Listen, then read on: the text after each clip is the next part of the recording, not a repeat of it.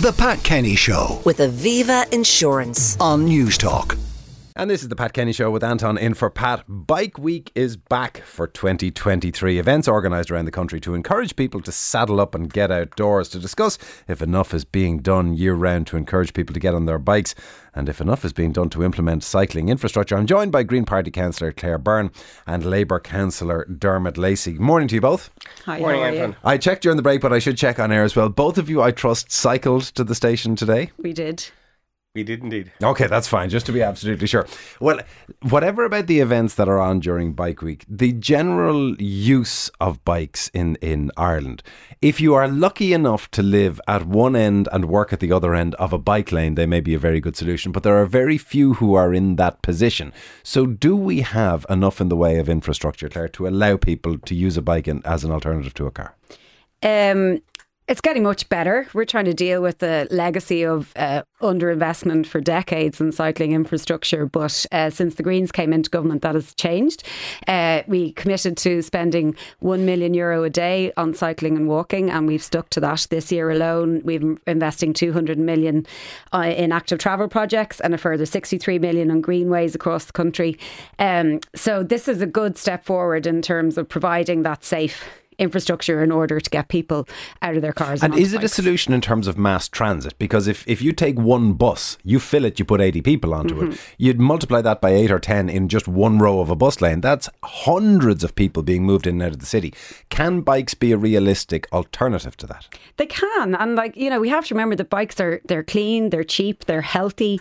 What we have to do is invest in the right infrastructure that makes it safe for people of all ages and all abilities to travel by bike, and be that for leisure cycling, commuting in and out of work, school in particular. There's a huge focus on trying to get more school children cycling to school. About 30 to 35% of our morning peak traffic is people driving children to school in a radius of about 1 to 2 kilometres. So there's huge investment going in on cycle training for children in schools. There's Safe Routes to School programme. There's school zones and school streets. There's a new bike library project. My own child's school is participating in that, and tomorrow we're going to be collecting a electric bike that'll take the two children on the back. We get to trial that for a few months. It's like before we invest in one, to see how it goes for us. So there's a lot happening in that space. Because it has to be said, that is the other thing that has happened in recent time is where you say the word investment, some of the higher end, particularly the cargo and the multiple child electric bikes, they are serious money. They are, but we have the Bike to Work scheme, which is a really great scheme in terms of making it accessible and affordable for people. And I suppose what you have to remember is, unlike a car, this is an investment. Your maintenance costs are very, very low on an annual basis, and then you have absolutely no fuel costs as well. So, and you've no parking costs either. So it is an initial outlay, but over the course of a number of years or your lifetime, it actually, it's makes a lot of sense financially. Whenever we talk about an issue like this on the station, one of the things that always comes up is the current experience for cyclists tends to be typified by brief moments of great safety followed by great moments of danger. So if you're travelling as I do in from the north side into the centre of the city, you have several miles of really nice bike lane that then ends in one of the most congested and lethally dangerous parts of the city. How long before we will be in a position where you can actually get around Dublin city centre without risking your life on a bike? Well, I cycle around the city every day, and I don't risk my life. I don't feel unsafe. I think there is a perception that cycling in the city is unsafe. However, I do think that while the government has invested a lot of money in new infrastructure, the big downside is that we're not repairing and maintaining the existing structure. When I cycled in today, and it was like sort of cross-country cycle, the route, the bumps, the holes. At one point outside a particular nightclub on Leeson Street, so it's just a huge amount of glass. So we do need to spend a lot of money on that. Myself and Claire aren't too far apart. I suppose the big difference is that there is a lack of understanding in the city between cyclists and motorists. There is a belief that one is the enemy of the other. I cycle most times but I sometimes have to use my car.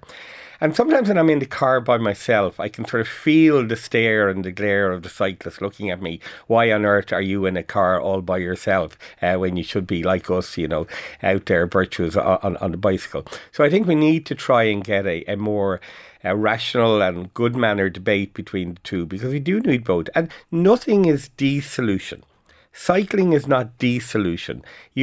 Having wider road for cars is not the solution. Having better public transport is not the solution. All of these things add to a better and more integrated traffic plan across the city. And really, above all, we need to be a little bit more tolerant of each other on these things. Do we need to be a little less tolerant of poor behaviour? Because again, whenever you talk about cycling, you can be guaranteed you will get the texts that say the car drivers have to abide by a certain set of laws, but it's almost impossible to sit at a red light in a city centre in Ireland and not have somebody sail through it on a bicycle. Well, as I was coming in here today, knowing I was coming on this programme, I counted cyclists in advance of me who broke the lights, and there were 5 cyclists who broke the lights. But there was also one truck who broke the lights, and there was one taxi that sat in the middle of traffic blocking everybody else. Again, it's really a case of, you know, people being mannerly and respectful to each other. I often think that... But how often have you ever seen a guard engage a cyclist who has just careened through a red light? I have, and unfortunately it would tend to be a younger person in a tracksuit that would be stopped rather than somebody like me, older, in a suit that would be stopped. So yes, I have seen them, but not as often as I should. But it isn't about constantly penalising people. It should be about trying to get behaviour better so that we can all share the space better. As I said, I am a cyclist, I am a motorist, I am a bus user. I use them all. The cycling is by far preferable to me, because you're out there, you're talking to people, you're stopping, you're meeting people. In the car, you wave at people. If you see somebody you know on a bike, you stop and you chat. And that's actually one of the nice things about using the bicycle. So we do need to improve infrastructure, but we also need to ensure that when we are making significant changes, that we engage with people. And, you know, in my own area and partially Claire's area, we had a massive row in relation to Strand Road because people didn't talk to each other, and proposals were imposed in a way that created a reaction. I actually think that issue could have been resolved had it been handled differently. But there is an assumption, Claire, generally that what is being done to encourage people onto bikes is making a car-based commute an absolute misery, so people have no choice. Well, I think what we have to remember, as Dermot said, it's about trying to allow a coexistence of cyclists, pedestrians and motorists. But more people, you have to remember also, the more people that you get cycling and walking and onto public transport, the less cars we're going to have on the road. So I think that kind of gets lost in the discussion. But really what we need to focus on is proper infrastructure, and that is proper segregated cycle routes. So it's safer for the cyclist, first and foremost, because they are the more vulnerable road user, but also that it, you know, that it's, you know, less of a stress for the driver as well. And so we can design things in such a way that it works for everybody. And that is very much... But we are a long way from that. I mean, even if you take out the city centres, if you go to the sort of the extra urban and rural areas where people might have a 4 or 5 kilometre commute that would be doable on a bicycle, they in some cases have to literally share the main road with cars doing 80 kilometres an hour, 100 kilometres. That's not a sustainable or safe way to travel. No, again, and that's why there's this high level of investment going all across the country. But here in Dublin City, I mean, listen, I feel okay. Like Dermot, I feel fine cycling in the city. I don't know if I'd feel comfortable if I lived in rural Ireland cycling at the moment. And that's why there's such investment on safer cycle routes and the greenways in particular. But you know, what's happening in Dublin City at the moment is we have a great active travel plan. It'll deliver about 310 kilometres of safe cycle network across the city. And the issue I have with it, though, is the timelines. That's over a period of 9 years. We have a commitment to reduce our transport emissions by 50% by 2030. In fact, Dublin City has a commitment to be climate neutral by 2030. So we need to have a sense of urgency about this. Now, there is a lot of interim schemes that are going to happen in over the next couple of years. That's a great way to experiment with and engage the public in a way that, you know, we possibly failed on other schemes, as Dermot referenced earlier, and, you know, figuring out what's going to work for people. But we also need to be progressing the permanent schemes, and to be doing that in a, you know, with the sense of urgency that's needed if we're to reach our climate targets. Some texts. Anton, I have a 50-minute cycle to work, But the official Transport for Ireland app is so bad it makes this 80 minutes, bringing me all round the places on roads that I would consider much less suitable for cycling than the ones I usually use. Why is the government making it so difficult to cycle? Another biking, I believe if the RSA and the law comes down hard on the squeeze manoeuvre, cycling would be a lot safer. This is where the car squeezes between cyclist and the oncoming car, especially on rural roads and often at great speed. And one, Claire, that you might address, it is probably unsurprising that Bike Week is held in May rather than early November. Text saying the Irish climate is not the best for cycling. Not many dry days, pure misery in the wind and rain. It's grand when the weather is like this. It's not great in the middle of winter.